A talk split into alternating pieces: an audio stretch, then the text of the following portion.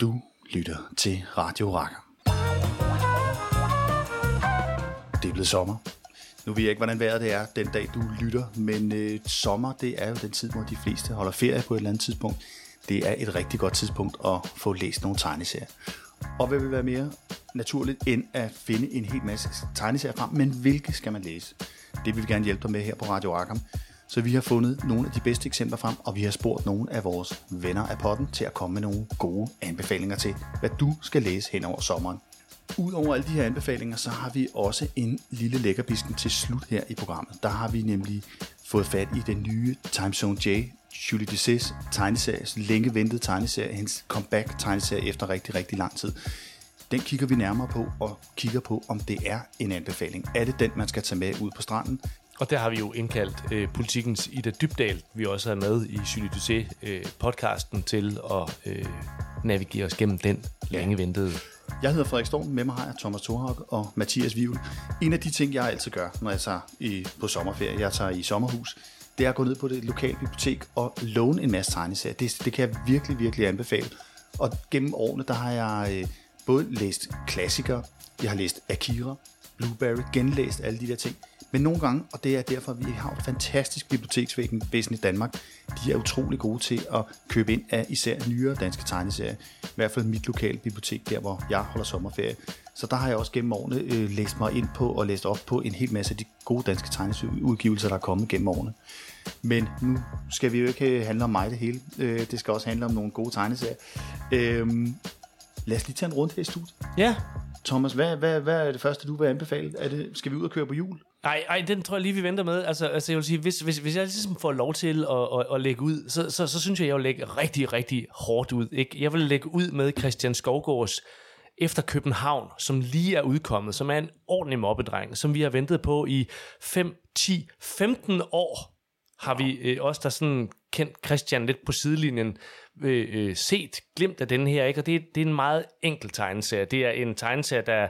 Øh, det, det er en meget stor tegneserie. Man skal have plads i kufferten, Kæmpe. når man øh, tager den med. Ja, den ja. vejer mange kilo i sin kuffert, så, så jeg ved ikke, om den, om den er i en E-version. Det, det, det, det skal den i hvert fald Den er så flot produceret. Ja. Det er, det er forladet Forlenses, en af deres aller, aller ypperst øh, fabrikeret øh, øh, tegneserie overhovedet. Men, men helt, helt ultrakort er den en, en, en form for postapokalyptisk øh, beretning, som vi kender dem, hvor at øh, vi skal forestille os en fremtid, hvor København er, er gået i ruiner, og så har vi en øh, i den helt enkle historie er et, øh, et øh, kærestepar, hvor at kvinden bevæger sig fra udkanten af København og ind i København.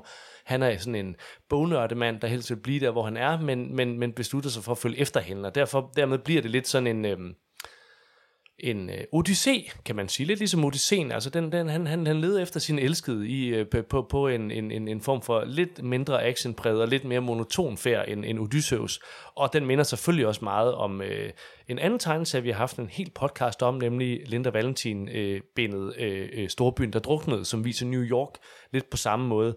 Altså, det er store opslag. Det er det store format. Altså, den, den er større end album, ikke? Og den er tyk og den er trykt med øh, to øh, pantonefarver. Øh, en, en, øh, det ligner en magenta, jeg ved ikke, om jeg det er en magenta. kan ikke nummeret på den, men Nej. Øh, og så er der sådan flot en, rød farve. Lige præcis, og så er der sådan en, den der grønblå øh, farve, og så er der så den effekt, man får, når man lægger de to over hinanden. Ligesom man så det i David Mazzucchellis Discovering America øh, fra Rubber Blanket-serien, og ligesom man så Blex Bolix' øh, tegneserie. Man kan godt mærke det her, det er en tegneserie, der, der, hvor ideen udspringer fra, fra den tid, altså helt tilbage i nullerne. Altså det, det, det er helt vildt. Hvor, hvor det var en meget udbredt teknik, at man netop lavede det der med overprint med ja. to farver, der gav ja. en tredje farve. Ja, lige præcis. Ikke? Og, og, og Christian har lavet den i Illustrator, så den har det her meget øh, præcise, præcise flader. præg, ikke? Og, den, og den er simpelthen så flot. Mm. Og hvert eneste øh, øh, opslag er et vy ud over øh, en, en eksisterende bygning i øh, København, øh, som han forestiller sig øh, i en ruinfremtid. Og, og hver eneste opslag er jo nærmest bare en plakat, du kan hænge op ja, på væggen. Ja, og så er jeg klar over, at folk de vil have øh, blandede meninger om den her type tegneserie, men, men og det, det synes jeg er totalt fair, og man må sige alt, hvad man vil. Men jeg synes, det er vigtigt at pointere, at det her det er en af den slags tegneserier, der kommer en af i hvert år 10 i Danmark. Altså det her, det er en kraft øh, anstrengelse. Det her det er en, en, en monumental manifestation af rå viljestyrke og dygtighed og, og øh, Christians evne til at forfølge et mål. Altså, det er helt vildt, og hvis man er tegner og forstår, hvordan de her tegninger de er lavet, altså så sidder man nogle gange og snapper efter vejret, fordi det er kompliceret håndværk, det er dygtigt udført. Altså det er, det er, det er virkelig, virkelig vildt. Ja. Altså, det er tegnet med vektorgrafik, ikke? Altså det, jeg, jeg ved ikke, om I kan sige noget med jeres erfaringer med at sidde med vektorer, og så hvad, hvad det indebærer at lave det på, på den her måde. Det, øh, vektorer, det er jo, øh, der afsættes punkter, og så er det linjen, der bliver tegnet mellem de punkter, det gør, at man kommer til at lave nogle utrolig præcise markeringer i, øh, hvordan formen er. Det er jo, det er jo ikke noget, der, det, det er jo flader, der ligger op mod hinanden. Øh, det er ikke skraveret, det, der er selvfølgelig noget streg og sådan noget, men, men det bærer utrolig meget af de her sådan, øh, store mættede farveflader, hvor farven lægges på i 100%. Øh, og så møder den en anden farve, øh, den røde over for den blå, og så danner de så til sammen jo den tredje farve. Men de her vektorer, øh, det, det, det kræver jo en utrolig præcision, at det ikke også kommer til at se dødt ud. Altså det, bliver, det, det, er, det kan være meget omstændeligt, øh, og dem, som er rigtig gode til det, som blandt andet øh, Christian er i den her, giver, kan, kan det jo give et helt utroligt liv med de her sådan meget mættede flader, der står op mod hinanden, og en utrolig raffineret brug af både øh, det røde, det, det, den grønne farve, den blandingsfarve af de to, som er sådan en mørk farve, og så også den hvide.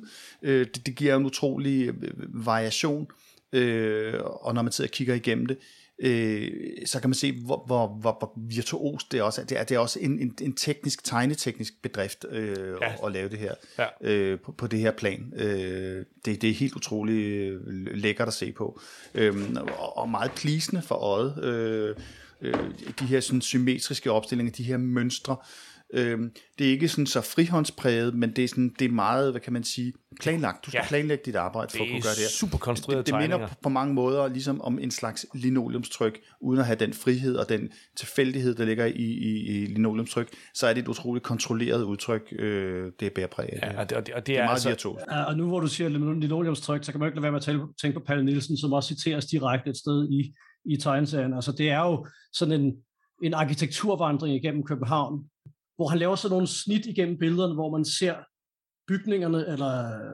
gadebilledet affolket, næsten altid affolket, som det er i dag, og så igennem snittet, så ser man det så efter undergangs, øh, altså den, den, den, den, den undergang, der er sket.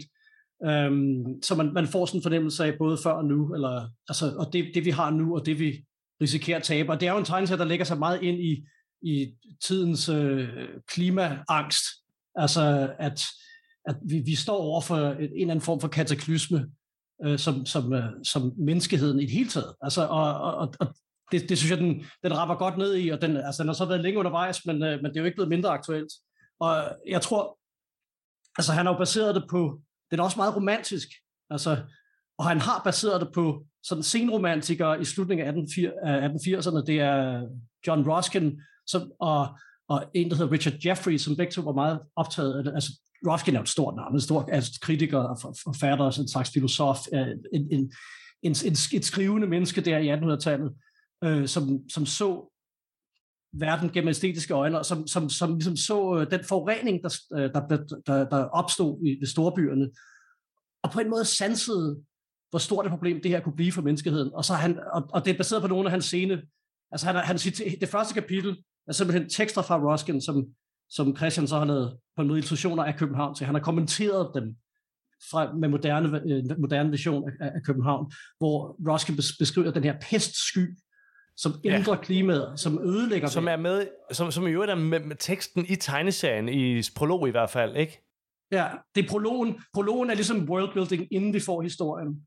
Og det har han taget fra Richard Jeffries, som har skrevet sådan en, en, en postapokalyptisk roman. Det er jo også en, en, en pionerværk inden for den genre som hedder After London, og det er den, som han så har baseret øh, efter København på, altså et, ned til titlen, og så er det sådan en worldbuilding først, hvor vi ligesom får sat scenen, der er, den her, der er den her pestsky, den, som kommer med vinden, og som antænder luften med ild, og derfor så de få mennesker, der har overlevet, de bor nede under jorden, øh, inde i bygningerne, og har, op, har oprettet sådan en anden form for feudalt samfund, hvor, hvor, de, hvor, man, altså, hvor der er meget streng disciplin for, at noget kan overleve, således at man, altså, man, vi følger en figur, som stjæler noget eller som, som bliver overfaldet af nogle barbariske mennesker, der er sådan gået tilbage til en naturtilstand, og så øh, øh, mister den mad, han skulle bringe, til, bringe tilbage til sit samfund, og derfor bliver han straffet og bliver gjort til slave. Og sådan. Altså det, der, og alt det har han hentet fra, fra Richard Jeffries. Altså det, det er en eller anden form for parafrase over nogle af de tidlige pionerer inden for klimabevidsthed og økologi. Og det, det er jo lidt sjovt, altså, at, at, han, at han går tilbage til det der og ser nogle, nogle, nogle værdier i det, man kan bringe ind i en, en tegneserie, som handler om, hvordan vi oplever nutiden. Ja. Altså, jeg synes jo, det er super fedt, den, den, den, den er kommet, og nu er det her sommerlæsningstips og sådan noget, ikke? Og derfor er, går vi kun lige lidt hurtigt ned i det, men, men, men det, det, det er virkelig en, øh, en øh, opsigtsvækkende begivenhed, at øh, efter København er, er øh, udkommet. Og det sjove er jo faktisk også, at øh, Adam O., øh, en af hans kolleger, har jo også i ruiner øh, gjort sig det der, som man har opdaget er morsomt, at man kan tegne København, man kan tegne verden nu, og så kan man tegne den i dommedagsscenarier, altså lidt ligesom i Storbyen, der druknede, og simpelthen bare mærke, at der er en grundlæggende fascination ved at se ting, man kender, ødelagt mm. på en eller anden måde, og at det er tiltalende for, for tegnere, der, der, der, der, der simpelthen kan lave tegninger, der er både poetiske og øh, virtuose og øh, fascinerende på et grundlæggende niveau. Øh, at, at, og, og det er det, der er benzin i den her. Øh, han, han, han, hans historie er altså så papirstynd, at, at man med det samme fornemmer, at det er en krog, som som, som, som det her dommedagsscenarie mm. og den arkitektoniske fascination øh, spænder ud af. Jeg vil så også sige, det, det er en, en kærlighedserklæring til København. Altså det, det må man sige samtidig. Ikke? Altså man, man bliver da begejstret af at læse. Jeg synes ikke, man bliver deprimeret af læsen på den nødvendigvis. Altså man bliver begejstret over den by, man kender så godt. Altså den viser den fra en anden vinkel. Og han, på en måde viser han også, hvad vi måske, måske hvad kan risikere at tabe, men, men i mellemtiden er det da altså en, en nydelse at se på det der også er med tegnestilen, som vi snakkede lige om, eller jeg talte om lige før, det er jo også det der med, at den, den har jo det der nærmest arkitektoniske præg, og det ligger jo meget godt op til det, det motivvalg, han har. Og nu siger du det der med at bevæge sig gennem København. Der er nogle fantastiske, både sådan de helt firkantede bygninger, men også den nye Vesterport. Altså det der med, at han virkelig har øje for skønheden i, i byen. Altså det, Nørreport. Det, ja, Nørreport, ja, ja. ikke Vesterport. Øh, det er helt fantastisk. Og, ja, og, det er også et af de flotte opslag. Og den ender ved, ved 8-tallet, altså ude på ude, ude, ude på, hvad det hedder, Parma, hvor, hvor vi så også får citeret øh, vandreren i togehavet, togehavet øh, Kasper David Friedrich, så ikke et øje er tørt til sidst. der er masser af citater fra kunsthistorien i den, så det, altså, der, der er så, han er, han er så, og guldaldermaleri, alt muligt. Øh, mm men, øh, men, men ja. det går op i en højere enhed, synes jeg. Med, med, med andre ord, uh, rig sommerferielæsningstips. Det må man sige. Og, og, og, som du sagde, Frederik, tungt til kufferten. Tungt, tungt til at have måde. med i, i kufferten. Den er ikke til stranden, den er til pejsen om aftenen, eller et eller andet. Øhm, skal, skal vi ikke snakke om noget rart? Jo.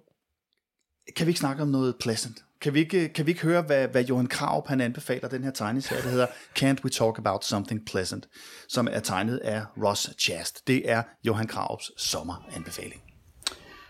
Hej Radio Rakam, her kommer min boganbefaling til sommerferielæsningen. Og det er en tegneserie, der hedder Can't We Talk About Something More Pleasant, og den er tegnet og skrevet af Ross Chast, og den er fra 2014. Det er en selvbiografisk tegneserie om en midaldrende kvindes aldrende forældre. De er alle sammen jøder fra New York, og Ross er forældrenes eneste datter, som de har fået ret sent – så da hun er i 50'erne, så er hendes forældre godt oppe i 90'erne. Og det er lige præcis her, historien finder sted. Den, hand, den handler simpelthen om noget så simpelt som at blive gammel i et ægteskab, og senere hen også blive både syg og dement, øh, for endelig at øh, afgå ved døden til sidst. Ross Chasts portræt af sine gamle forældre, det er både fint og rørende, men først og fremmest så er det virkelig morsomt. Øhm, og det er nok her, tegneseriens egentlige drivkraft ligger. Det er, det er balancegang mellem det sørgelige øhm, og så det humoristiske. Øhm, for eksempel er det virkelig sjovt, når de to øh, oldgamle forældre har været på ferie sammen, og faren han genfortæller begejstret øh, datteren her om alle deres oplevelser, da de er kommet hjem.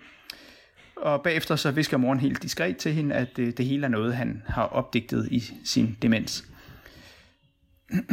øh, tegneren bag Ross Chast her, hun øh, har nok hidtil mest været kendt for at levere sådan ret traditionelle vidighedstegninger til ugemagasinet The New Yorker. Men her har hun altså leveret en tegneserie, der er virkelig overbevisende, og som også har opnået temmelig mange øh, litterære prisnomineringer, og også et par vundne priser. Og det er priser, der ligger uden for de traditionelle tegneseriepriser, som for eksempel Eisner eller Ignatz Awardsene. Øh, og det er måske derfor, at tegneserien er gået en lille smule under radaren i tegneseriemiljøerne. Men jeg kan altså kun anbefale at øh, skaffe den her tegneserie og læse den, for både at grine og græde med den her familie. Fedt. Det er øh, en tegneserie, som jeg, jeg desværre ikke har fået læst. Er der nogen af jer, der har fået læst den? Jeg har faktisk ikke læst den, men, men, men, men jeg, jeg er faktisk lidt uenig i Johan med, at den gik under radaren. Altså, jeg, jeg husker tydeligt, at den var opsigtsvækkende, og det år var den med på mange lister over årets bedste tegneserier, og, og Ross Chast er jo en, øh, en fætteret øh, person. Er det ikke øh, rigtigt, øh, Mathias?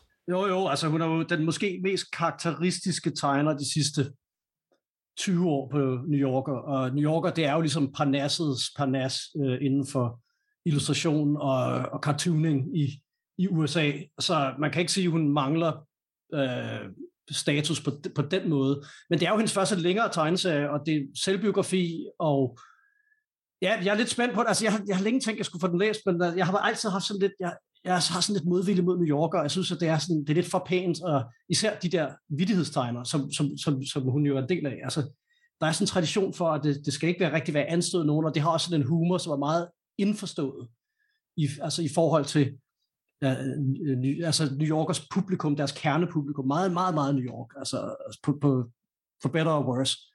Og så har hun den her, den her nervøse streg, den her sådan lidt, øhm, som, som, mange, som umiddelbart har budt mange imod, dengang hun startede. Altså hun kom også ind på et tidspunkt, som en af de få kvinder, der har været kvinder, kvindelige tegner på New Yorker før, hun kom ind sådan, øh, altså i et ret mandstimuleret niveau, eller miljø, øh, og, og oplevede også, at, men med anden streg, og det er jo ret fedt på en måde, at hun kom på den her anden streg, den her nervøse, lidt primitive streg. Øh, og jeg, jeg er meget spændt på, hvordan, altså det lyder som uh, på Johannes, som om, at hun virkelig får meget ud af den uh, i, i en langspiller, uh, som, som den her bog, og det, det glæder jeg mig til at få læst. Det kan være, at vi skal gå til noget helt andet. Det kan være, at vi skal øh, gå lidt længere tilbage i tiden, og så høre, hvad Karoline hun anbefaler. Karoline... Karoline Stjernfeldt, ja. Karoline Stjernfeldt? Ja, ja, ja. ja. Det er da pengeprisvinderen. Det er da hende, pengeprisvinderen der.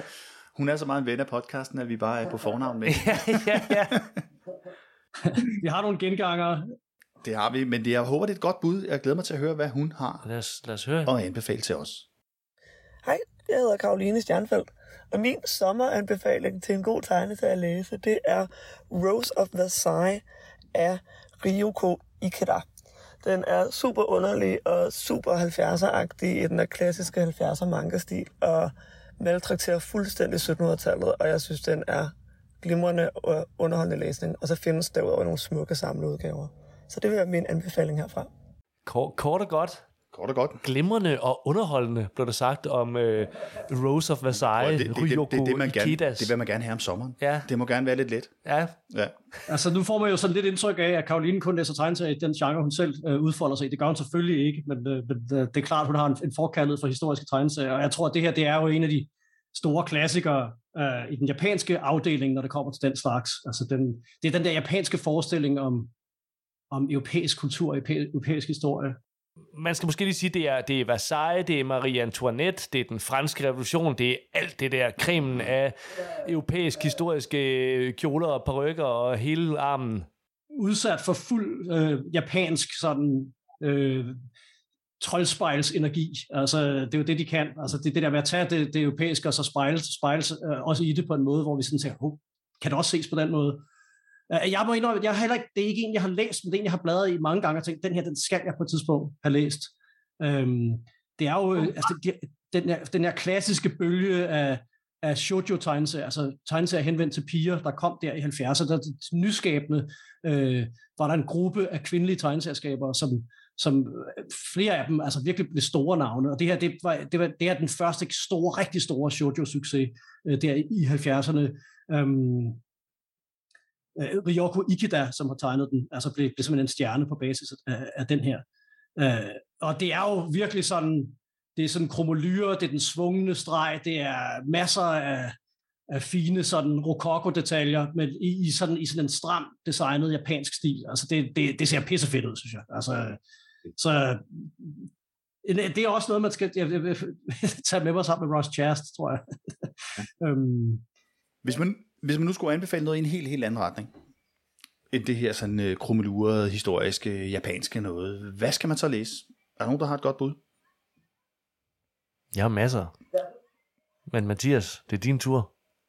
Ja, ja, men altså, jeg vil så sige, at øh, jeg har jo, altså nu er vi i feriemode, så, så nu skal det sådan være lidt, øh, det skal være lidt lettere læsning, noget af det også, altså, og det er, har vi, øh, kan man også sige, det har vi jo haft lidt af nu, men, øh, men det, det, skal være, det skal være over dem, og så jeg, jeg har faktisk læst en, en del Marvel-tegneserier, øh, det gør jeg nu altid, men, men, men jeg har accelereret det lidt her på det sidste, og, og, og øh, blandt andet i, til, at, til at forberede mig til øh, Thor Love and Thunder, som vi får premiere her øh, meget snart. Den, når I hører det her afsnit, har den sikkert fået premiere, men jeg har altså ikke fået set det endnu. Og øh, der er jeg så begyndt at læse Jason Aarons øh, run på Thor. Altså Jason Aaron er jo en af de her, øh, den her nye bølge af forfattere, øh, der startede for hvad, 10-15 år, 10-15 år siden, øh, på, på, øh, der lavede Superhelt Times. Der er sådan en helt bølge af sådan meget øh, sådan konceptorienteret forfatter. Vi har snak, tidligere snakket om Jonathan Hickman og hans X-Men her i, i Radio Rackham. Det er øh, en episode, jeg vil anbefale.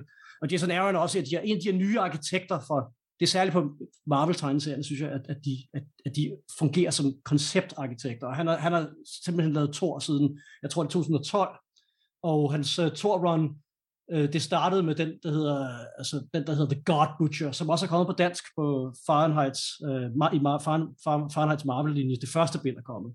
Og det er, så vidt jeg kan se på traileren til Love and Thunder, det er simpelthen grundlaget for den nye film af Taika Waititi, den fjerde Thor-film.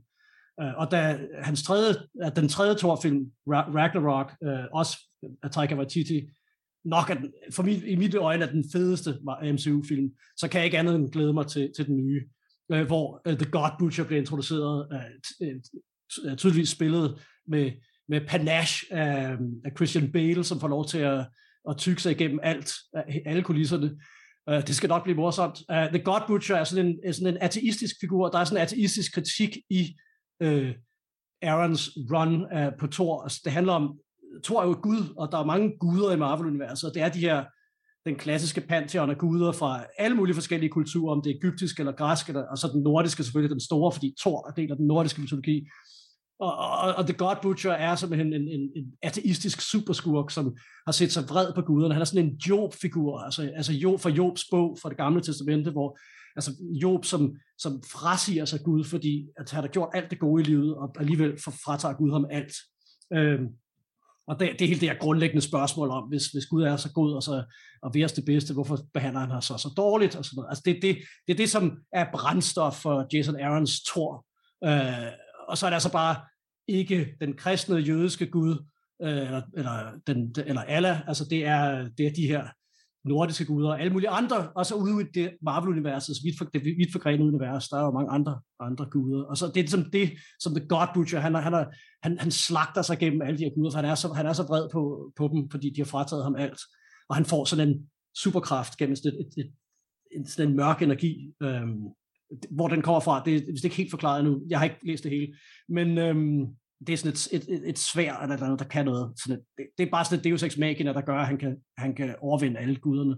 Og så kommer Thor på sporet af ham, og vi får Thor i tre forskellige universer. Vi får en, den unge Thor, vi får Thor, som vi kender ham nu, som en del af Avengers, og så får vi den gamle Thor, der har overtaget pladsen på Asgårds trone som den nye Odin. Og det er de tre Thor, de går, de går så sammen i kampen mod The God Butcher. Og, og det, er ret, det er ret underholdende, og det er tegnet af Esad Libic, som jo var på Bogforum øh, sidste efterår, og som jo er altså, i den her illustrative fantasy-tradition. Altså, man tegner virkelig, altså, han er virkelig teknisk fantastisk dygtig, og faktisk ret god til at fortælle i billeder, når man tænker på, hvor naturalistisk han er, hvor stift det ofte kan blive, så synes jeg faktisk, han er, han er god til at udtrykke og sådan noget. Det er lidt stift, men, men det er, han kan visualisere ting øh, fantastisk. Så den, den vil jeg anbefale, den findes jo på dansk, altså den, det er den første del af Jason Aarons run. Senere så, så er der alt muligt andet. Og, og, øh, Jason Aarons første run på Thor, det var 25 numre. Og derefter så, så, så, så spændede øh, væk i forskellige retninger. Blandt andet blev den del af, af Secret Wars sammen med Jonathan, som, skrev, som det skrev Jonathan, Jonathan Hickman, som blev sådan en stor sommerbegivenhed, og som også er kommet på dansk, og som også kan anbefales, men måske ikke fra, for uindvidet, fordi den er lidt indviklet, men den er også, og har også sine store kvaliteter. Men det er så en helt anden historie. Så var der en sommerbegivenhed, der hedder Original Sin, som var en whodunit, hvor The Watcher blev slået ihjel, øh, og som endte med, blandt andet, det var så Avengers, der undersøgte noget med, hvorfor var Watcher blev slået ihjel. Sådan en whodunit historie. Det er ikke særlig godt. Men den ender med, at Thor får visket noget i øret, der lige pludselig gør, at han ikke længere kan bære hammeren. Han bliver, kommer til at tvivle på sig selv. Han er ikke længere værdig til at bære hammeren. Og det er jo alt det, der handler om Møller. det ved alle, der har set MCU-filmene, eller læst Thor-tegneserierne. Det er kun den, der er værdig, der kan bære den her hammer.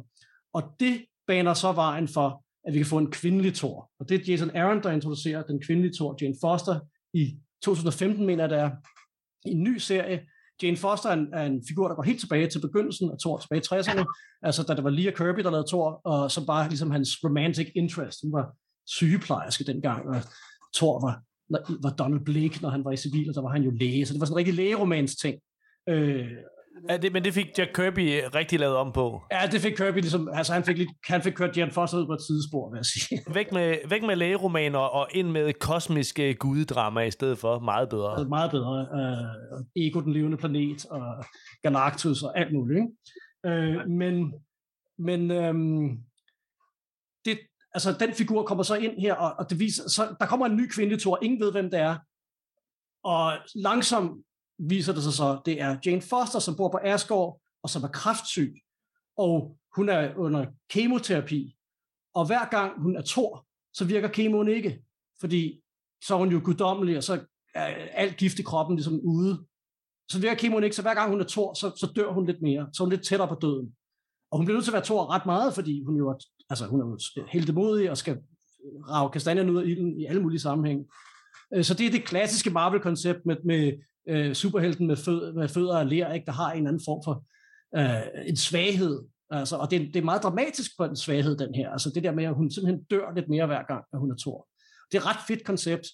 Og, og, og den serie, som er tegnet af Russell Dauterman, som har sådan en, en dekorativ streg, det er lidt sådan, det, det er lidt en videreførelse af noget af det, som Esther Ribic kan, men det er ikke så tredimensionelt og plastisk, det er mere sådan, sådan øh, dekorativt, og, og ikke måske den mest sådan altså sammenhængende for, historiefortæller, synes jeg. Jeg synes ikke, det helt hænger sammen. Men altså, men det er også en fed serie, og det er jo, vi, vi ser jo i den nye Thor-film, at uh, Natalie Portman vender tilbage efter uh, en del år, hvor hun ikke rigtig har medvirket uh, i, i Marvel-filmene, uh, sikkert fordi på grund af kontraktsforhold. Uh, det er ikke helt nørdet til helt at vide præcis, hvad grunden er, men det, men det lugter af kontrakter. Men nu er altså hun tilbage, og øh, som Thor, og det ser vi så i, i traileren, og det er ret underholdende, at øh, nu skal Tom Hiddleston, nej, hvad hedder han, øh, Chris Hemsworth, som jo er den gamle Thor, han skal så ligesom forholde sig til, at det ikke er ham, der har Mjølner længere. Det tror jeg bliver ret morsomt i filmen.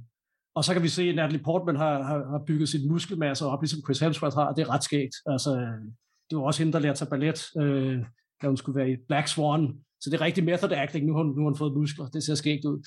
Men øhm, sidespor det jeg vil sige overordnet om Aarons øh, tilgang til Marvel-universet, til den nordiske mytologi, det er, at det er lidt lemfældigt. Øh, jeg synes ikke helt, at han får helt det mytologiske svung ud af det. Der er nogle svagheder i det. Altså, der er, han, han forstår ikke rigtigt nordisk mytologi, og det, det, det er, der er nogle problemer i. Men på den anden side er det lavet med så stort overskud, og med, med så store armbevægelser. Det sgu fedt nok alligevel. Og det var jo også, Kirby var også ligeglad, med, men han havde ja. dog sat sig lidt ind i det.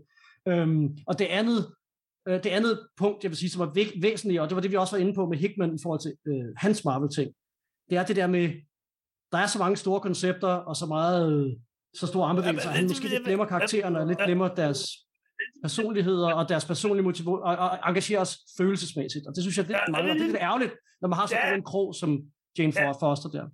Men det er en sommerferie-anbefaling. Ja, bestemt, bestemt. Altså det, jeg synes, at det, det, er, og det er, et, det er en af de store, det er, det er en af de store Marvel runs de sidste 10 år. Det er der ikke nogen, det er ikke nogen tvivl om. Altså, så hvis man skal læse superhelte, så er det ikke det værste sted. Ja, det virker nemlig til, at filmen, der kommer øh, altså om få dage fra den her optagelse, den er fra at fået premiere, når vi, når vi er. Det, det, det, det bliver tydeligvis øh, sommerblockbusteren i år, fordi den, den øh, lugter langt væk af at være hylemorsom og øh, super veloplagt, og have måske endda mere af alt det der, man øh, husker fra Thor Ragnarok, med alt det crazy Jeff Den Goldblum. kører også med sådan en 80'er vibe, sådan noget 80'er metal, lidt som Stranger Things Ja. gør med øh, bruge noget sådan tidskolorit typografien, så jeg ser ser plakaterne over det meget crazy 80'agtigt ud. Ja. Men øh, sommeren er jo en god tid til at, at, at få læst op på en hel masse forskellige ting. Mathias skal bruge øh, sommeren nu her på at få læst øh, Thor. Men en af, en af vores, øh, en af dem, vi har spurgt, øh, hvad skal du læse i din sommerferie? Det er Benny Bøtger, og han bruger, øh, han bruger sin sommer på at læse op på Mr. Miracle. Jeg er i fuld gang med at forberede mig på, at her til efteråret, så udkommer The Miracle Man Omnibus, skrevet af The Original Writer. Øh, det er jo altså den tegneserie, som engang hed Marvel Man, og som er en af de tegneserier, der virkelig har levet en omskiftelig tilværelse og har været utilgængelig i mange år, på grund af et helt uforståeligt, kompliceret rettighedshelvede. Men altså Marvel Man er jo øh, den tegneserie, som øh, egentlig var en britisk kopi af Captain Marvel, men som blev genoplevet i 1982 øh, Alan Moore, som brugte den som øh, det sted, hvor han øh, påbegyndte for alvor sin øh, dekonstruktion af superheltegenren, altså alt det, som vi senere øh, kender ham mere for i V for Vendetta og, øh, og selvfølgelig øh, ikke mindst Vogterne, Watchmen. Men alt det her, det bliver påbegyndt i øh, Marvel Man. Og så øh, blev der et meget kompliceret forløb med nogle øh, forlag, der ikke rigtig måske sad på rettigheden, når det kom til stykket, og heller ikke rigtig ville betale for arbejdet. Og det endte med, at Alan Moore droppede serien og gav den videre til Neil Gaiman. Og på det her tidspunkt havde den skiftet navn til Miracle Man. Så jeg sidder og forbereder mig lige nu med at læse Neil Gaimans run på serien, øh, da de samlede et enkelt bind, som hedder The Golden Age, som er tegnet af en meget, meget ung Mark Buckingham, som øh, virkelig excellerer i at øh, eksperimentere med stilarter for hver eneste kapitel i historien. Og det er jo altså sådan et, øh, et bind midt i et langt forløb, men som på meget typisk øh, Neil Gaiman-vis øh, læses helt ubesværet, uden at man har nogen anelse om universet eller hovedpersonerne, fordi grundlæggende er det en samling korte noveller, der handler om øh, livet efter, at øh, superhelten er blevet ophøjet til gudestatus. Så hvordan livet er i den her by, i det her univers, hvor, hvor, øh, øh, hvor tilværelsen ser sådan her ud. Øh, og Neil Gaiman er jo altså fantastisk til at øh, give stemmer til øh, mange forskellige personer og komme ind i mange forskellige miljøer. Øh, og det er meget tydeligt, at hans run på Miracle Man her øh, finder sted lige omkring samtidig med, at han starter på Sandman-serien, hvor han jo altså på samme måde tillader sig at vandre i hver eneste retning, han nu synes, at historien øh, skal tage ham. Øh, og den her The Golden Age er samlet i et bind. Øh, Neil Gaiman og Mark Buckingham havde jo til Sydlandet lavet øh, flere øh, bind i serien, som, øh, blev, som var færdige og klar, men som aldrig er udkommet, og stadigvæk den dag i dag ikke er udkommet, øh, fordi at det altså låst fast i det her vanvittige rettighedshelvede.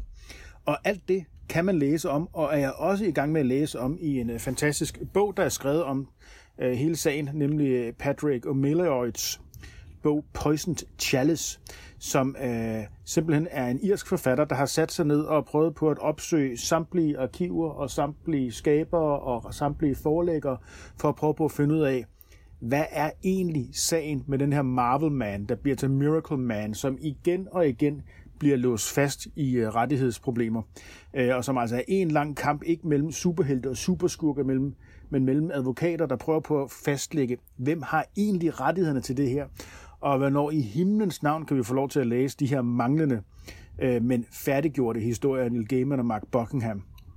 Så jeg læser Miracle Man The Golden Age, og jeg læser Poison Chalice for at få hele historien bag, og så glæder jeg mig til, at den store omnibus af The Original Writer også kommer. Øh, de har jo været tilgængelige før, men jeg har ikke læst dem, så det glæder jeg mig til. Ja, det var Benny.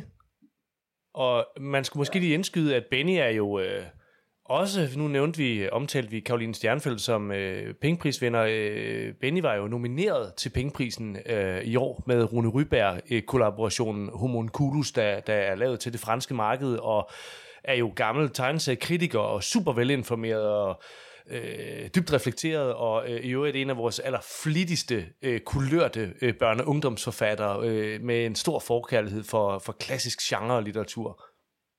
Og det var så Miracle Man og Marvel Man, øh, Mathias. Det er jo, der er vi jo inde på dit, øh, din banehalvdel her. Det er jo også, øh, alt det Benny han siger, det må også være noget, du har brugt lang tid på at sidde og øh, hive hårene ud af hovedet på dig selv over. Ja, det, det er frustrerende. Det, altså, det er jo, det er jo sådan, den, den, den store, øh, vigtige, indflydelsesrige superhelteserie, ingen har læst. Øh, det vil så sige, det er selvfølgelig en sandhed motivation. Selvfølgelig er nogen, der har læst den, men den, men den er ligesom, den har været svært tilgængelig i så mange år på grund af de her rettighedsproblemer. Den kom, altså den, den blev udgivet der tilbage i 80'erne, altså først i, i, i Storbritannien, og så siden i, i USA på Eclipse Comics, altså udgav, udgav den, og så siden har den bare været svær at få fat i, og så blev den genudgivet for nogle år siden. Og det er jo Alan Moores første store prøven kræfter med superheltegenren. Altså det, det er nogle af de idéer, som han, han videreførte og, og raffinerede i Watchmen, de, de, de, de er ligesom grundlagt i, i, i Miracle Man, uh, eller Marvel Man, som den oprindeligt hed, men så ikke måtte hedde, da den kom til USA, for obvious reasons. Igen noget med rettigheder selvfølgelig. Um, og det er ret fedt, altså det, det er, det er det der spørgsmål, som, som Moore han stiller, det der med, hvad, hvad vil superhelte, hvordan vil de øh, øh, se ud i den virkelige verden, hvordan vil de opføre sig, hvad vil der ske, hvis der øh, eksisterede superhelte. Og det han ligesom gør i, i Marvel Man, nu skal der ikke være med at spoil alt for meget, men, men, det, men det er, øh, han tager det ud til den yderste konsekvens, altså han, han tager den mod sådan et Ragnarok-scenarie, øh, hvor, altså, hvor han ligesom virkelig kører på med, med, med ultravold. Øh, hen, hen mod slutningen af hans første øh, øh af, af, af hans trilogi. Øhm, hvor John Todleben, som tegner på det tidspunkt, virkelig udpensler altså volden, det der med, at nu skal I fandme få superheltevold, så det vil se ud i virkeligheden. Øh, og så tager han så og siger, at hvis man har en Superman, så på et eller andet tidspunkt må, må han jo overtage kontrollen med menneskeheden, og så bliver han sådan ophøjet til sådan en gudestatus, og det er det, som øh, Benny han så øh, refererer til her, altså Moore slutter med, at, at Miracle Man sidder som sådan en form for gud på toppen af en pyramide, sådan Olympus-agtig, øh, og menneskeheden på en eller anden måde tilbeder ham. Og det er, det er jo nærmest umuligt en opgave. Hvordan, gør, hvordan fortæller man historie i det univers derefter? Og det var den opgave, Neil Gaiman fik. Og det var dengang, synes jeg, Neil Gaiman var på sit højeste, altså sådan kreativt og idémæssigt. Altså det er virkelig utroligt, hvad han får ud af den præmis, og de forskellige noveller, han fortæller i det her univers, hvor man har sådan en alvægtig figur, der sidder og styrer det hele. Øhm, og det er virkelig ærgerligt, at vi ikke har hans afslutning. Altså, det var det der med altså, The Golden Age, og Silver Age, og så skulle der komme The Bronze Age, tror jeg, den tredje. Øhm, og den, som han så, jeg ved ikke, altså nu kan jeg forstå på Benny, der har læst den nye bog der, at øh, den faktisk er måske også færdig tegnet, den er i hvert fald færdig skrevet.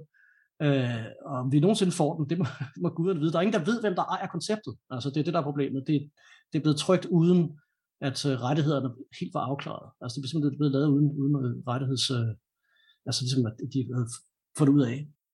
Men det er så en, øh, et øh, sommerferietip, som øh, Benny ser frem til Omnibussen, der ikke helt er kommet endnu. Og, altså, altså, det er jo lige tilskydet. Jeg, jeg har tilskydet, øh, tilføjet, jeg har, jeg har faktisk to mm. lynhurtige anbefalinger af ting, der heller ikke er kommet endnu, eller som, som du heller ikke har som, læst. Som jeg heller ikke har læst, og som jeg ikke har fået endnu.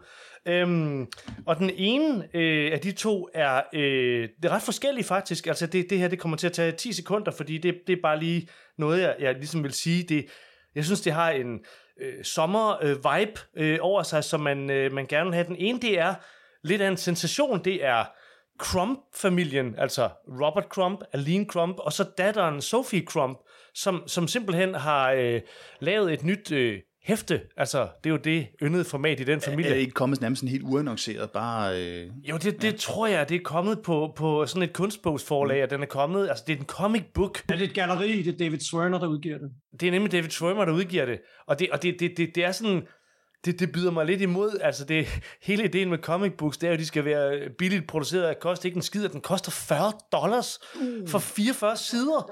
Og, og, og, og, det er kun udkommet i 750 eksemplarer, og det er jo ligesom, altså, jeg plejer jo altid at omtale Robert Crumb som, som, som verdens største nulevende tegneserietegner på en eller anden måde, ikke? Og, og, så, og så er det jo bare elendigt, at, at, det, er, det er nede i de der tal, men, men sådan er det. Men, men det der, det sjove, jeg ved ikke så meget om hæftet, men, men på forsiden har øh, Crumb og Aline, øh, Robert og Aline, de har tradition tro tegnet sig selv, og de snakker simpelthen ind i pandemien. Altså, det, det, det ligner en nedluknings coronategneserie, de har lavet med, med hvor at Crump, han, han tegner sig selv som anti-vax to the max, øh, og står og siger, the question remains, what's really going on? Og man sad og tænkte sådan, Jesus Christ, okay, Robert Crumb er selvfølgelig også Ja, ja, anti-vax. hvis nogen skulle være, det ham. Lige præcis, ja. ikke? De, de ser bare totalt skøre ud, alle ja. tre, og jeg er bare sikker på, at det bliver øh, altså top dollar øh, skide fedt. Jeg vil lige sige om Crump, det er lige, lige hurtigt om Crump, jeg vil lige øh, tilføje til det der. Altså han har virkelig foldet sig ud som antivaxer og som konspirationsteoretiker i forhold til covid.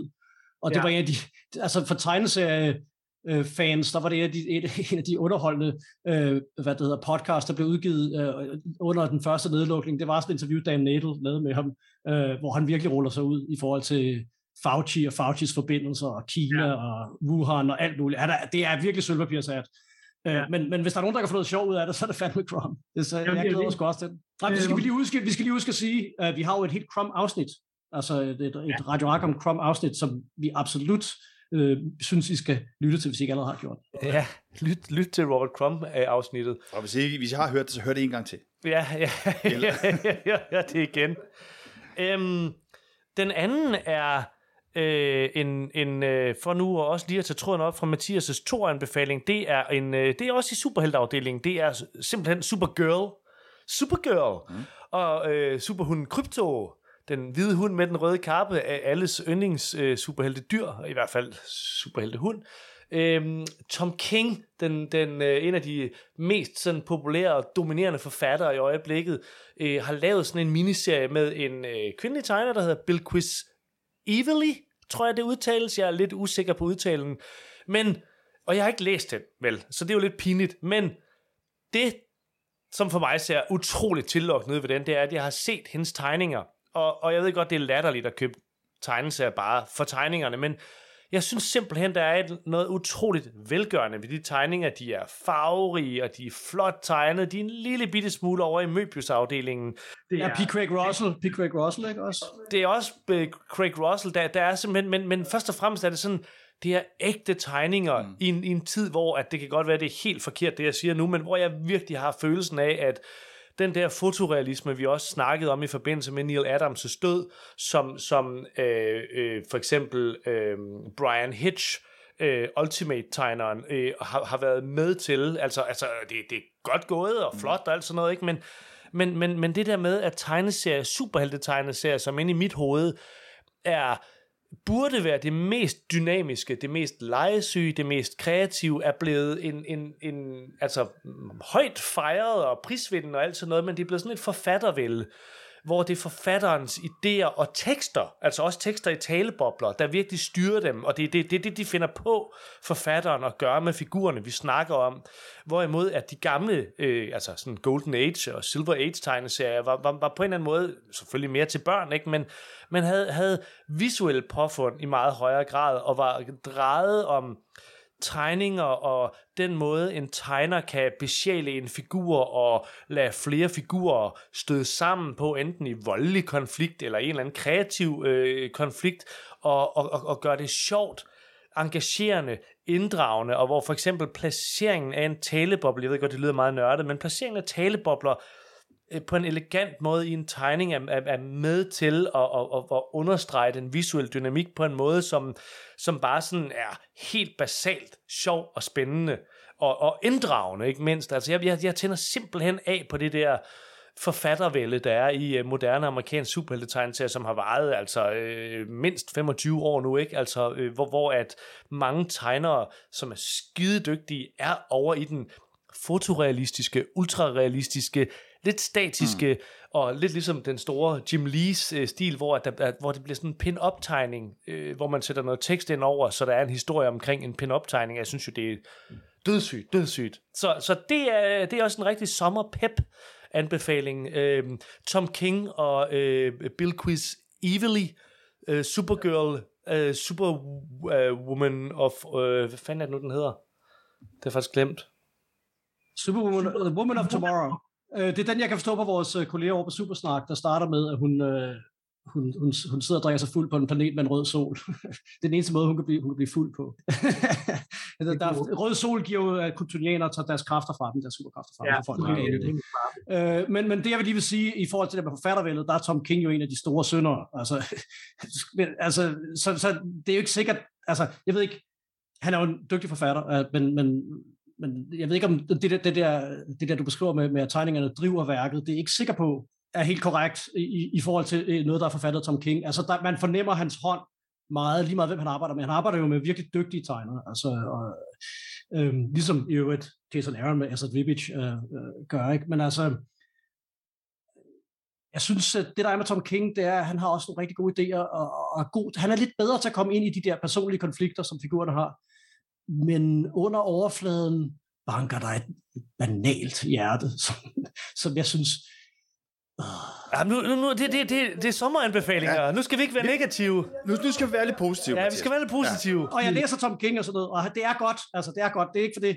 Jeg er bare så lidt tilbageholdende. Jeg synes, jeg synes, at hans Batman, den kører, den kører simpelthen... Øh, altså, den, han har jo tegnet, han har. Nu er det jo ikke ja, nu, et, det er kritik din utilfredshed, ja, den er noteret, og så vi, nu, har, nu, vi den. Nu har vi brug for noget begejstring. Nu tror jeg, vi har brug for at høre, hvad, hvad den danske tegner, Tit Bitch, hun øh, anbefaler Først og fremmest, så vil jeg gerne anbefale en tegneserie, der hedder Dr. Murder af Emil Fris Ernst.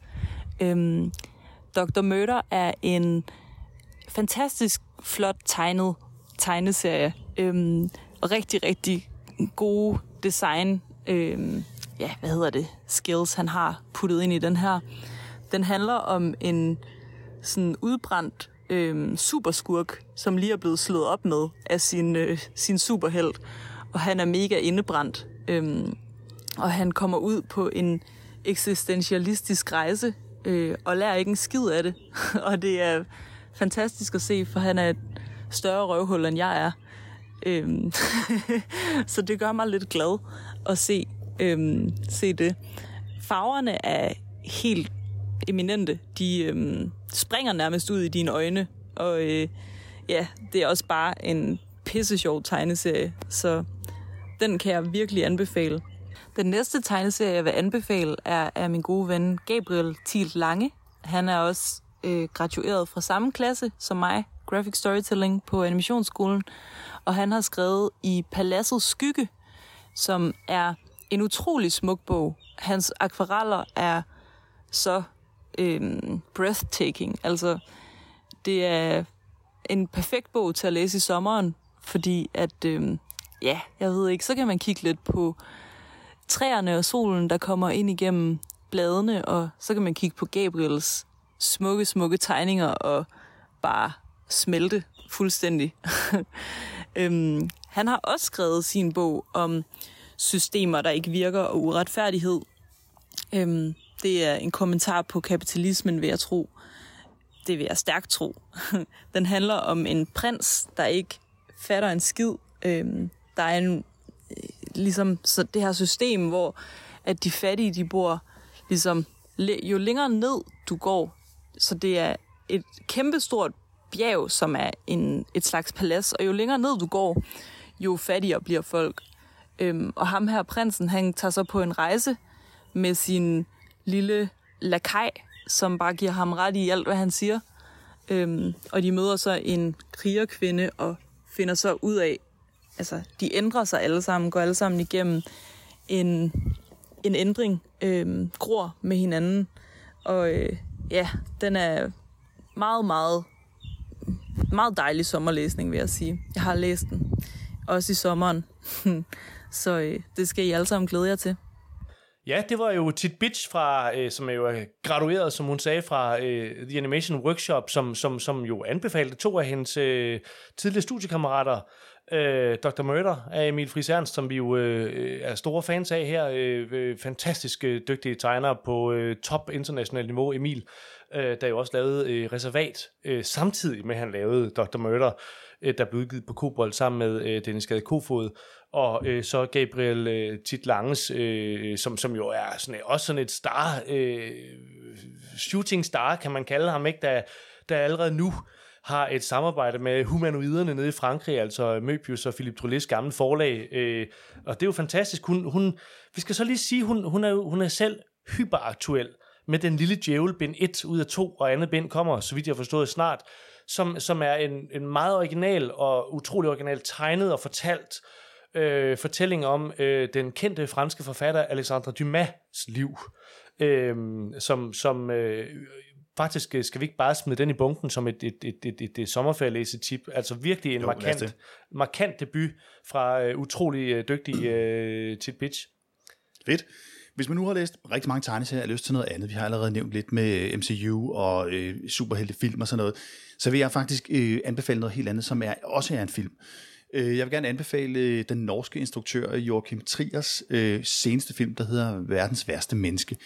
Det er øh, sidste, øh, hvad kan man sige, sidste del af hans Oslo-trilogi, som, som startede med... Øh, Åh, nu kan jeg ikke huske. Det er sidste del af hans øh, Oslo-trilogi, øh, og, og den handler om, hvorfor jeg tager den med i dag. Ja, hvorfor? Det er jo en film, det er jo en film, Det er jo det er jo en film. helt ved siden af. Men, men den har øh, mange tegneserievinkler. Øh, hovedpersonen Julie, som er sådan en kvinde på omkring 30, øh, den, man følger hende i en periode i hendes liv, hvor hun er u- utrolig svævende, og i den her periode, der møder hun den, øh, den ældre tegneserietegner. Øh, som, Ah, ja, åh, så kan vi være lidt. Ja, så må vi godt mm. nævne den. Øhm, og han, øh, ham tegneserietegneren her, han, han laver en tegneserie, som, som er sådan en, øh, den har været en provokerende og sådan sexistisk tegneserie. Øh, lidt modelleret en smule over øh, Arne And, og det, det er faktisk også øh, Altså Charlie... den svenske Ja, ja, og, og det er også And parodi. det er Charlie Christensen, der har, der, der har tegnet de, de sekvenser i, øh, i filmen, som, som, som viser, hvordan den her tegneserie ser ud. Der er også nogle animerede sekvenser. Øhm, og, øhm, og, og hvis man har læst den, så har den jo de her sådan episodiske præg, og det har filmen også. Den er også sådan delt op i, i 12 kapitler, og det er slet ikke, fordi den er tegneserieagtig på den måde, men den har de her enkeltscener, ligesom øh, Arne And også havde, øh, hvor der er en pointe, der siger noget om at være en del af en tid og en generation og alle mulige forskellige ting. Øhm, og, det, og det, der er det interessante ved den her tegneserie, øh, og ham tegneserietegneren, det, det er, at, øh, at han, han, han han kommer på et tidspunkt i, øh, hvad hedder det, i sådan et debat talkshow, hvor han sidder med sådan en feminist, og hvor der kommer sådan et sammenstød her mellem øh, hans på en gang sådan øh, kæmpen for ytringsfrihed over for den her nye øh, MeToo-kultur, eller hvad vi skal kalde Ja. Og, og det giver bare et sammenstød, hvor vi viser, okay, nu er vi faktisk på vej et nyt sted hen. Ja. Og det, det er ret interessant. Ja. Øh, hun, hun er kæreste med ham, og, og det, der også er sjovt ved den her, sådan, der engang har været en provokerende tegneserie, det er, man også ser, når hun går rundt der i Oslo, så er der sådan nogle store reklamer for filmen, men hvor den er sådan en 3D-animeret. Se den i kino, sådan årets julefilm. Ja. Så den er sådan gået fra at være det her sådan provokerende unge noget, til at blive nu en del af det sådan etablerede, Ja. og så sidder han der og kæmper for sin sådan kunstneriske ytringsfrihed Ja. mod en yngre feminist. Og, og, og- det er ret interessant, og der, der er mange sådan, hvad, hvad kan man sige, øh, tegneseriereferencer. Vi er jo Radio Rackham, vi spoiler jo. Øh, og Der er den- jo også en norsk, øh, en, vi godt kan lide, Bendik Kaltenborn, den meget præcis, morsomme der og er boblende. masser af tegneseriereferencer. Hvad, hvordan, er det, hvordan er han med i filmen? Jamen, han er med på den måde, at, øh, at han, der hænger, hans værker hænger rundt omkring i tegneserietegnerens... Øh, der er blandt andet øh, forsiden, tror jeg nok, det er på øh, serier, der ved der vel. Øh, det hænger der. Serier som vil der vel? Ja. Øh, og så hoved, ham kæresten der, han har også en tegneserie, en t-shirt med Zap Comics på. Yes. Øh, og, og, og der er Frank Miller på hylden, og når de ligger og Sådan. knaller på sofaen, så Alt står, der, forkerte. så står der både Asterix, og der står også øh, Assuivre, det der øh, franske yes. blad fra øh, 80'erne og 90'erne. Ja. Øh, og, og det er ret fedt, der er alle de her ting. Men som jeg var ved at sige før, det der med, at vi er Radio Rackham, og vi spoiler og alle de her ting. Han bliver syg, ham her, øh, kæresten. Øh, og, og, og til sidst er der sådan en scene, hvor hun tager rundt, øh, hun er blandt andet fotograf på et tidspunkt, hun sådan går fra øh, det kropslige at studere som læge, og så finder hun ud af, at det er virkelig det sjælelige, det der interesserer hende, det der sker inde i mennesket, så skifter hun over og begynder at læse psykologi, og så finder hun lige pludselig ud af, at det er sådan det, det kunstneriske, og det er sådan, der er sådan en udviklingshistorie i hende, men hun er meget flagrende, men hun bliver så fotograf som følge heraf, Øh, og så går hun ud og tager nogle billeder af ham her, den kraftsyge tegneserietegner, hvor de sidder, og så kigger de, besøger de nogle af de steder, hvor han er vokset op. Og så er der en ret øh, smuk scene, hvor hun sidder sammen med ham, og hvor de kigger ud af et vindue, og han fortæller om det der med at kigge ud gennem ruderne, at det var faktisk det, der startede ham med at lave tegneserier. Og alle de her sådan, hvad kan man sige, det, det er jo ikke erindringsglimt, men det er sådan registrering af hendes udvikling. Det er det her, øh, Joachim Trier er fantastisk god til, at, at skildre den her intimitet øh, mellem to mennesker, følelser, den her sådan, det, det er meget, meget, meget smukt, der er sådan mange scenerne vibrerer helt i sådan øh, Oslos øh, nedgående sol, og øh, refleksioner over et liv, der er ved at være slut, hvilke muligheder har man i sit liv, og så derudover så har den nogle fantastiske stilgreb øh, undervejs, som jeg ikke skal afsløre. Der er blandt andet en scene, hvor de tager svampe, og ja, der, der, der er mange, mange, mange visuelle øh, interessante ting. Øh, Jamen, den er helt klart på listen over Den er på listen over film, man skal se. Skal ind og se. Øh, og ham, tegneren, det, da han så til sidst sidder, og hun besøger ham på hospitalet, så er der en utrolig sådan smuk erkendelse til sidst, hvor han siger, jamen, hvad, hvad har han egentlig fået ud af sit liv? Jamen, det er jo egentlig bare en, en samling af musikalbums og tegneserier. Og det, det, det, den er bare utrolig smuk, og der, ja. øh, den, den kan ikke anbefales nok. Så hvis det bliver for varmt, og man får lyst til at blive kølet lidt af og få ja. et, øh, et kig ind i sjælen, så vil jeg på det varmeste anbefale øh, Jordan Verdens værste menneske. Verdens værste menneske. Og også hvis man så får smag på det, så til uh, Oslo 31. august, en af hans tidligere film, som også er helt og fantastisk. reprise. Og reprise af den ja. første. Ja. Det synes jeg, det, det var en super god anbefaling, selvom at den, den brød alle regler, og så dog alligevel og så dog alligevel ikke. Og så lige for lige at slå en krølle på den der uh, Bendik Kaltenborg, da filmen var set af 100.000 mennesker i, i, i Norge, så, så fik, der blev der tegnet en speciel plakat øh, til det af Bendik Kaltenborg. De er som, så, som er noget helt andet. Og de visuelt, er så smarte, og de visuelt har de, har de intet til fælles, de to der. Nej, øh, nej tegnerne og Bendik. Bendik er super fed. Det, man kan være, under opsættet også opsøge hans tegneserie. Ja, de er absolut gode. Ja. Bendik, han er bare ja. sjov. Det er jo også sommer, og man kan ikke sige sommer uden at sige Tour de France. Og så sidder du der, Thomas, og vifter med... Øh, en stor klassiker. En stor klassiker, ja. som også handler om ja. cykelløb. Ja, altså jeg vil sige, nu har vi været sommerferieagtige, og vi har også prøvet at vælge gode tegneserier, som er sommerferieagtige, men, men, men vi har jo lidt undgået de store klassikere, men det her det er jo en af dem. Det er Splint Company nummer 11, Kvik i Knibe, som er det album, øh, fra den øh, sene, tidlige periode af Frank Kangs tegneserie.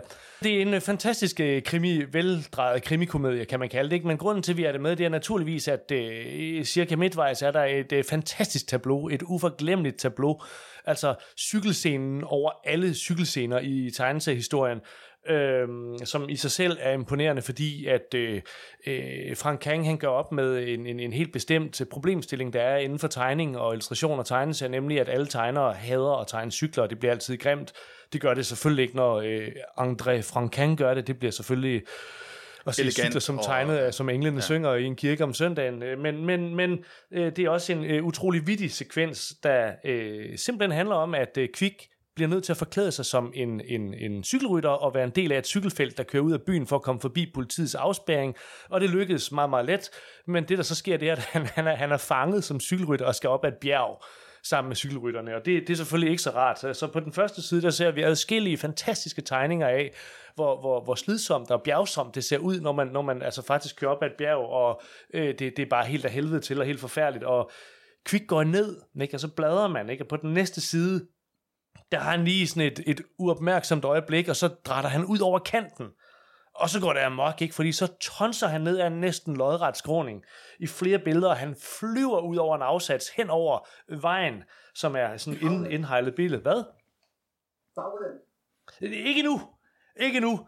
For nu, nu begynder han at vifte med armene, og, han, og nu kører han ned over vejen. Han, nu, nu kører han tværs igennem øh, det resterende felt, altså, og, og fortsætter ned, og zigzagger ned mellem lygtepælene, og, og, og til allersidst han sådan i et stort billede kurs mod Cortesian endnu en gang, hvor han er, begynder at, at, at, at fremstamme sit testamente højt, fordi han er sikker på, at nu dør han. Øh, og han overlader alt, hvad han ejer til sin gode ven Splint, øh, råber han ikke, og så begynder cyklen at hoppe. Og så sker der det, Mathias, du siger, at, at i et hop vender cyklen så om, og så bliver der klippet til en kommentator, der begynder at kommentere øh, øh, finalen i løbet. Det er sådan lidt vildt, at finalen den allerede er der, men det er den så, hvor to ryttere er i angreb, og de er på vej ind ved side, side om side mod målstregen. Og det, der så sker samtidig, det er, at Kvik han tordner ned ad bjerget ind på vejen baglæns. Altså, han har fuld fart på, fuld hammer på cyklen baglæns. Altså, det er røven, der kommer først og på, på et billede ser man de der to cykelrytter, der spurgte om sejren, og, og i baggrunden kan man ane, at Kvik han er på vej, ikke? og i det næste billede, der er han der allerede, fordi det går så hurtigt, når han flyver lige ind mellem dem, baglæns, Team Quickstep. Ja, og, og uden for kameraet, eller hvad vi nu skal kalde det, der ved vi ikke, hvad der sker, men han, han, han ender oppe i, i, i øh, det banner, der hænger over, over målstregen, hvor der står mål. Altså, der, der hænger han simpelthen op. Hvordan han er kommet derop er, er gådefuldt. Men, men altså, det, det, det er en af de mest morsomme, virtuose og vis, visuelt veloplagte cykelsekvenser, altså der sådan nogensinde er tegnet, og ser man Tour de France i tv, og er der en, en kedelig passage på en, en fransk landvej, altså så, så, så, er det, så er det kvik i knibe, man lige tager frem og, og, og læser, så, så man også kan sætte øh, checkmark i klassikerkassen. Altså, det er jo også et højdepunkt i, i hele Splinter Company-serien, ikke? Altså, den, ja. den måde, han tegner Sydfrankrig på i det, i det album, altså, det er jo bare vidunderligt. Det er et super fedt album. Og det, det har det der magiske med, med, med, det der mærkelige med hans, med de der gummimasker, hvor det i virkeligheden ikke er den person, det er, de giver sig ud for. Ja, nu, nu, nu, nu spoiler vi allerede lidt. Det er nemlig sådan en rigtig krimi, ikke? Der er noget med gummimasker, og det, det får de også noget vildt ud af til allersidst, mm. altså. Ja, til sidst får de virkelig noget af det. Hold kæft, mand, den der afslutning. Frank han, den må han tegner. Den, anyway, anyway det, det skal, måske skal vi lade Vi spoiler et, et, et, et 70 år gammelt tegnsæt. for vores lytter, der alle sammen har læst den. Men, øh, men det er altså virkelig et højdepunkt i øh, klassisk europæisk tegnesæt. Det er der ingen, ingen øh, tvivl om. Nu er vi kommet til det tidspunkt, som I alle sammen har ventet på. Det er det øjeblik, hvor vi får kritiker Ida Dybdal i studiet. Vi skal nemlig, som vi lovede, følge lidt op på Jules Dessés tegneserie Timezone J, som har været længe ventet. Vi lovede det, da vi øh, lavede afsnittet om Jules Dessé, og det har du selvfølgelig hørt. Hvis ikke du har hørt det, så skynd dig at høre det bagefter det her. Det er øh, en, øh, en tegneserie, som som sagt har været længe ventet, og som vi kigger lidt nærmere på som en tegneserie sommeranbefaling. Hvis den der dog kan anbefales, det bliver du klogere på lige om lidt, når vi har, øh, når vi har øh, set nærmere på den. Hej Ida, og velkommen til. Ja, tak for invitationen. Øh, skal jeg bare gå lige på med at fortælle lidt om, hvad det er for en tegneserie? Mm. Nu sidder jeg jo med den her. Øh, det er sådan en, en ret lækker, øh, lille, faktisk ret strandvenlig sag, skulle man tro sådan på, på coveret. Øh, der er solbriller på Der coveret. er solbriller udenpå, og så er der en kuglepen, og så står der 1989. Så vi er altså øh, nede at grave i et eller andet fra erindringen. Men den ligner noget, man kan læse på en strandtur. Og så åbner man den, og så finder man ud af, at det her erindringsværk er ret svært at læse. Det synes jeg i hvert fald. Hvordan svært at læse? Ja, øh, altså man kan sige, at man får lidt guidance, fordi den starter med at fortælle, at den her øh, bog er tegnet fra bottom, altså ned fra bunden af siden og op, så please read accordingly. Så man får en instruktion, du skal læse billederne, som altid er sådan nogle heltidstabloer, nedfra og op. Men det er ikke særlig let, fordi der, der, er ikke, der er både ikke nogen ruder, men der er heller ikke noget forløb i billederne, så det er, ja, vi snakkede lidt om det inden mig, Thomas, det er lidt collageagtigt at kigge på, og samtidig er der altså nogen, der gerne vil fortælle os noget, de har oplevet, Julie har oplevet, i 1989. Så man skal sådan selv gøre et ret stort arbejde faktisk, for sådan at, øh, at finde ud af, hvordan de her bidder sådan øh, øh, hænger sammen. Øhm. Og så det første, man finder ud af, det, det er også noget med udstyret, som er særligt.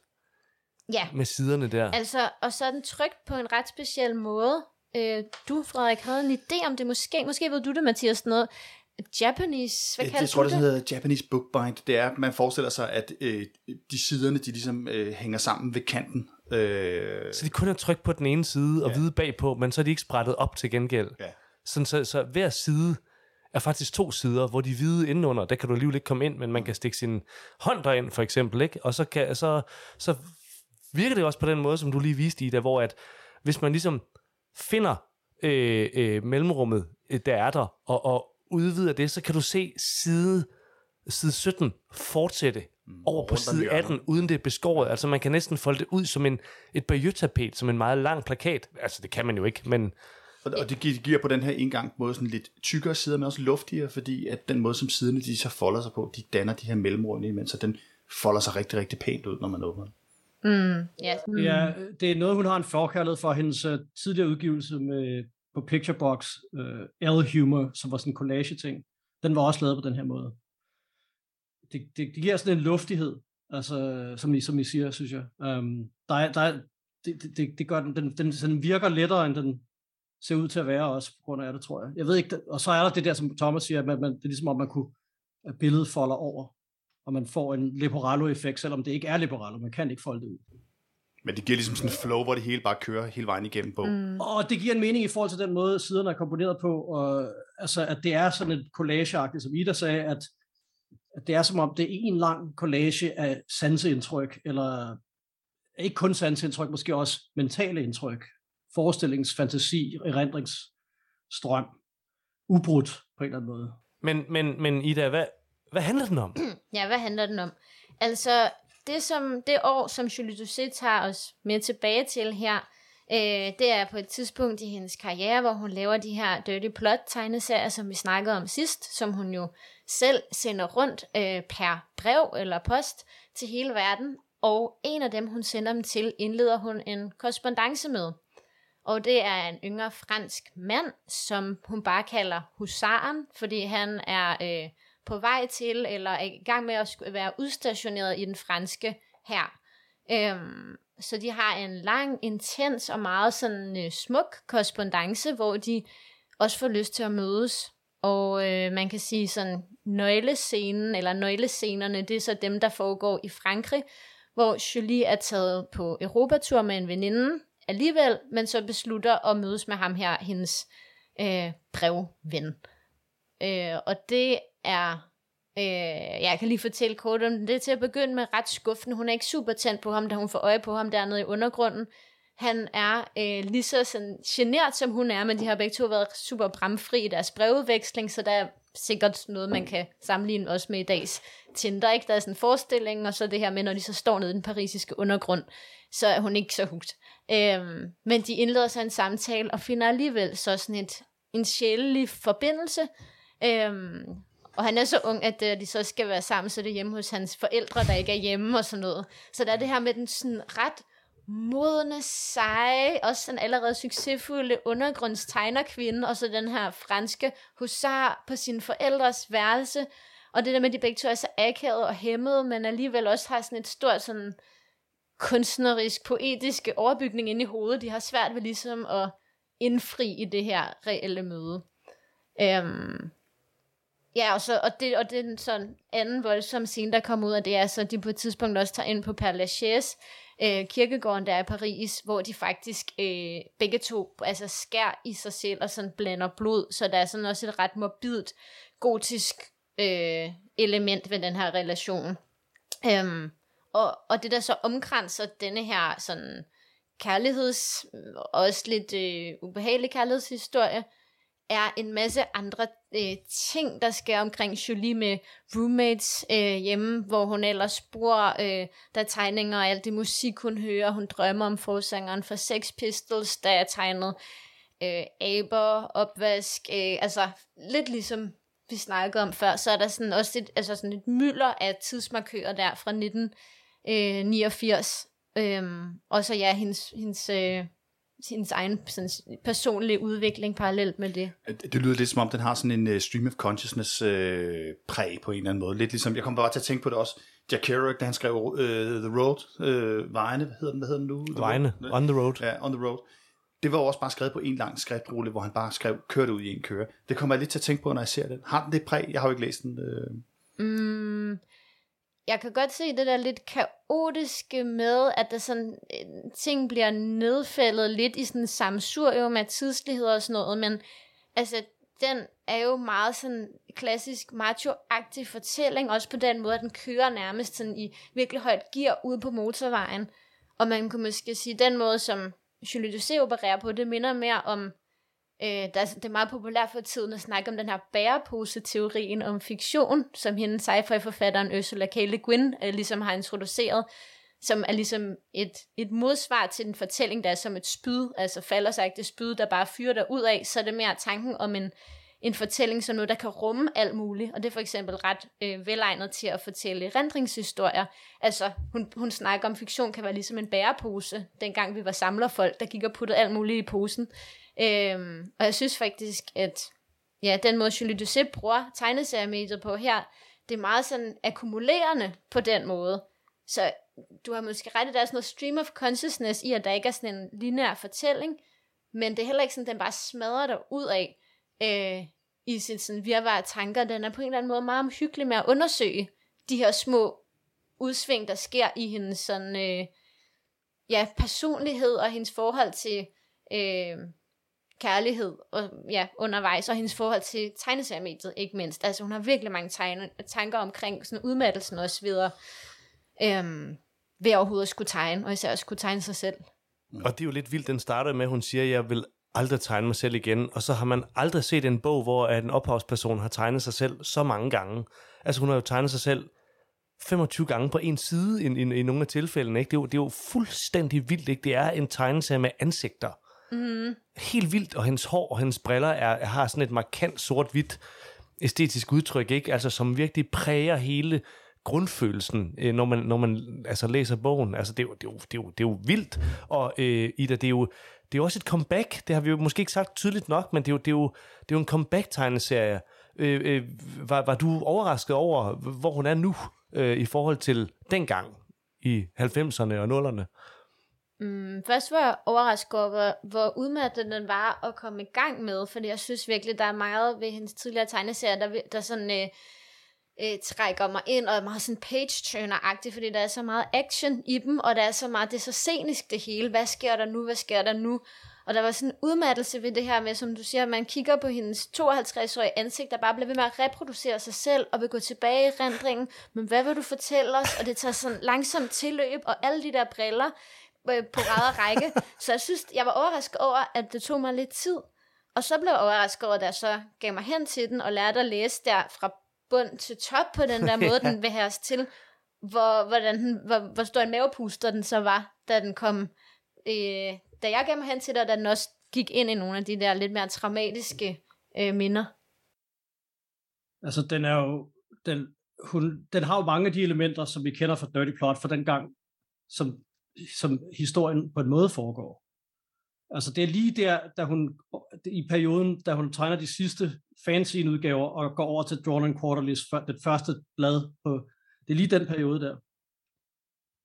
Og det, det starter med menstruation og tampax og drømme og alt, alle de ting, som vi kender fra den gang. Og så samtidig med de her tegninger, som er endnu mere hårde vakui, end hun var dengang. Der er simpelthen alt, hele, hele øh, siden er fyldt med, med, med, med, hvad det hedder, med, med, med tegninger. Altså, den, der, er, der er ikke noget negativt rum rigtigt. Um, men så er det jo, at det er opdelt, det er jo den 52-årige Julie Doucet, der fortæller, og hele den erindringshistorie, vi får, sådan i hvert fald mere eller mindre, hvor mere, mere eller mindre lineært vi får den, den er fortalt i taleboblerne, mens at, at tegningerne gør noget andet, som du også siger. Altså, den, den viser nogle sansindtryk og nogle erindringsindtryk fra den gang, men også fra nu. Vi ser hende som 52 år, vi ser hende ikke som ung. Og jeg synes på en måde, altså, og så det der med, at hun siger, at, at, at, det, at det er fortalt nedefra, det bliver meget indviklet, fordi det er stadig læst fra venstre mod højre. Så det er meget svært at, at, at helt regelret at, at læse fra nederste højre hjørne, og så ende i øverste venstre hjørne. Det kan man ikke. Og det i virkeligheden bryder det, det lineære ned. Altså, på en måde kan man godt læse de her sider, enten fra den ene eller den anden. Det gør ikke så meget, hvilken rækkefølge man læser taleboblerne i, faktisk. Det bliver, altså på en måde, jeg synes virkelig, hun gør noget, noget nyt og noget innovativt med tegneserieformen ved, at hun ligesom suggererer det her, øh, det her erindringsrum ved at nedbryde det narrative, og ved at nedbryde øh, det lineære. Altså både i taleboblerne, og ikke mindst selvfølgelig i, i, i tegningerne. Øh, og det, det synes jeg er ret vildt. Altså, det er på en måde meget det samme univers og de samme tanker, øh, nogle af de samme tilgange, som vi havde dengang, men det er også noget helt andet. Øh, og det er noget, der antyder erindring på en måde, jeg ikke har set gjort i tegneserier før. Mm, det, er, det er jeg enig i. Det, jeg synes var altså den måde, som hendes andre tegninger øh, opererede, der var jo også lidt sådan nogle paralleluniverser med drømme, eller forestillinger, eller der var sådan nogle gakkede sidehistorier. Øhm, men det, som er mærkeligt med denne her, det er, at hun tager ligesom den her erindringslomme, og så vil hun arbejde med, hvad, hvad den, hvordan den 52-årige, hvilken adgang den 52-årige kan, øh, Julie kan få til det, men også hvordan kan jeg forme det her. Og der tror jeg måske, at titlen også er lidt sådan en nøglen til det, fordi at den hedder jo Time Zone J, øh, og hvis man så, og så det prøver jeg at finde ud af, hvor kommer det fra i bogen, og så er det på et tidspunkt, hvor ham husaren her, som altså er en ret god brevskriver i forhold til, hvor kedelig han er i virkeligheden, men han skriver sådan, øh, Julie, everything reminds me of you. Earth is divided into 25 time zones. each being represented by a letter. Only J is not used. Så det altså, han er ude sådan noget kosmos, noget med altså, alt det her med tidszoner og verden, men, men, øh, men J-zonen findes ikke i den her tidsregning. Så det er som om, fordi hun har givet bogen øh, den her titel Time Zone J, så, så er hendes minde blevet på en måde placeret i sådan en, ikke en alternativ virkelighed, men sådan en, ja, en tidslomme, som han heller ikke rigtig har magten til at definere, men som hun har, fordi den står uden for systemet, og så J, det er også Julie, ikke? Men sådan, så jeg synes meget, hun har sagt, sådan, det er min erindring, og nu former jeg den, værsgo, i stedet for at sige, sådan, det var det her, der skete. Øh, så der er virkelig enig med Mathias i det her med, at, at alle de her formæssige greb, at det bliver ikke bare stafage, det er virkelig sådan, hvordan kan jeg gå til minderne på en måde, der er meningsfuld for mig, og det er i hvert fald ikke lineært, og det, øh, og det er heller ikke sådan super pleasende over for mit publikum. Men, men som du siger, når man først er begyndt at læse den, så er den faktisk ret medrivende. Jeg synes ikke, den, den, ja. bliver, ikke, som du, den er ikke, bliver ikke ved med at være svær. Du skal, man skal bare lige vende sig til det der nye greb, hun tager. Øhm, og så er den så, det er jo Julie Doucet, som vi kender hende, altså hun er involveret i de her forhold som, med mænd, som, som, som kører sporet på en eller anden måde, ikke? Altså hvor, øh, og det er ligesom, det er, den, det er den ældre Julie, der ser tilbage på den periode, hun beskrev sådan mere dag til dag dengang. Det, det synes jeg også er sjovt, det der, den, den modne, som, som prøver at se tilbage på det. Og der bliver der endda en reference til en af hendes drømmesekvenser fra den gang, den der med undergrundsstationen med springkniven, eller med, med, med foldekniven, som, som, uh, som han klap, klapper ned over hendes fingre, som man kan, vi kan huske tilbage fra den gang. Den refererer hun til her, den drøm får vi lige pludselig lokaliseret i det her forhold, som var et forhold, hun ikke beskrev dengang. Så der er mange, man, man, man får en, det knytter sig til det, det, det univers, vi kender, og, og, den, og selvfølgelig gør det det. Altså, men men det, det er bare, det er sådan et ekstra, øh, et ekstra lag, der kommer ind.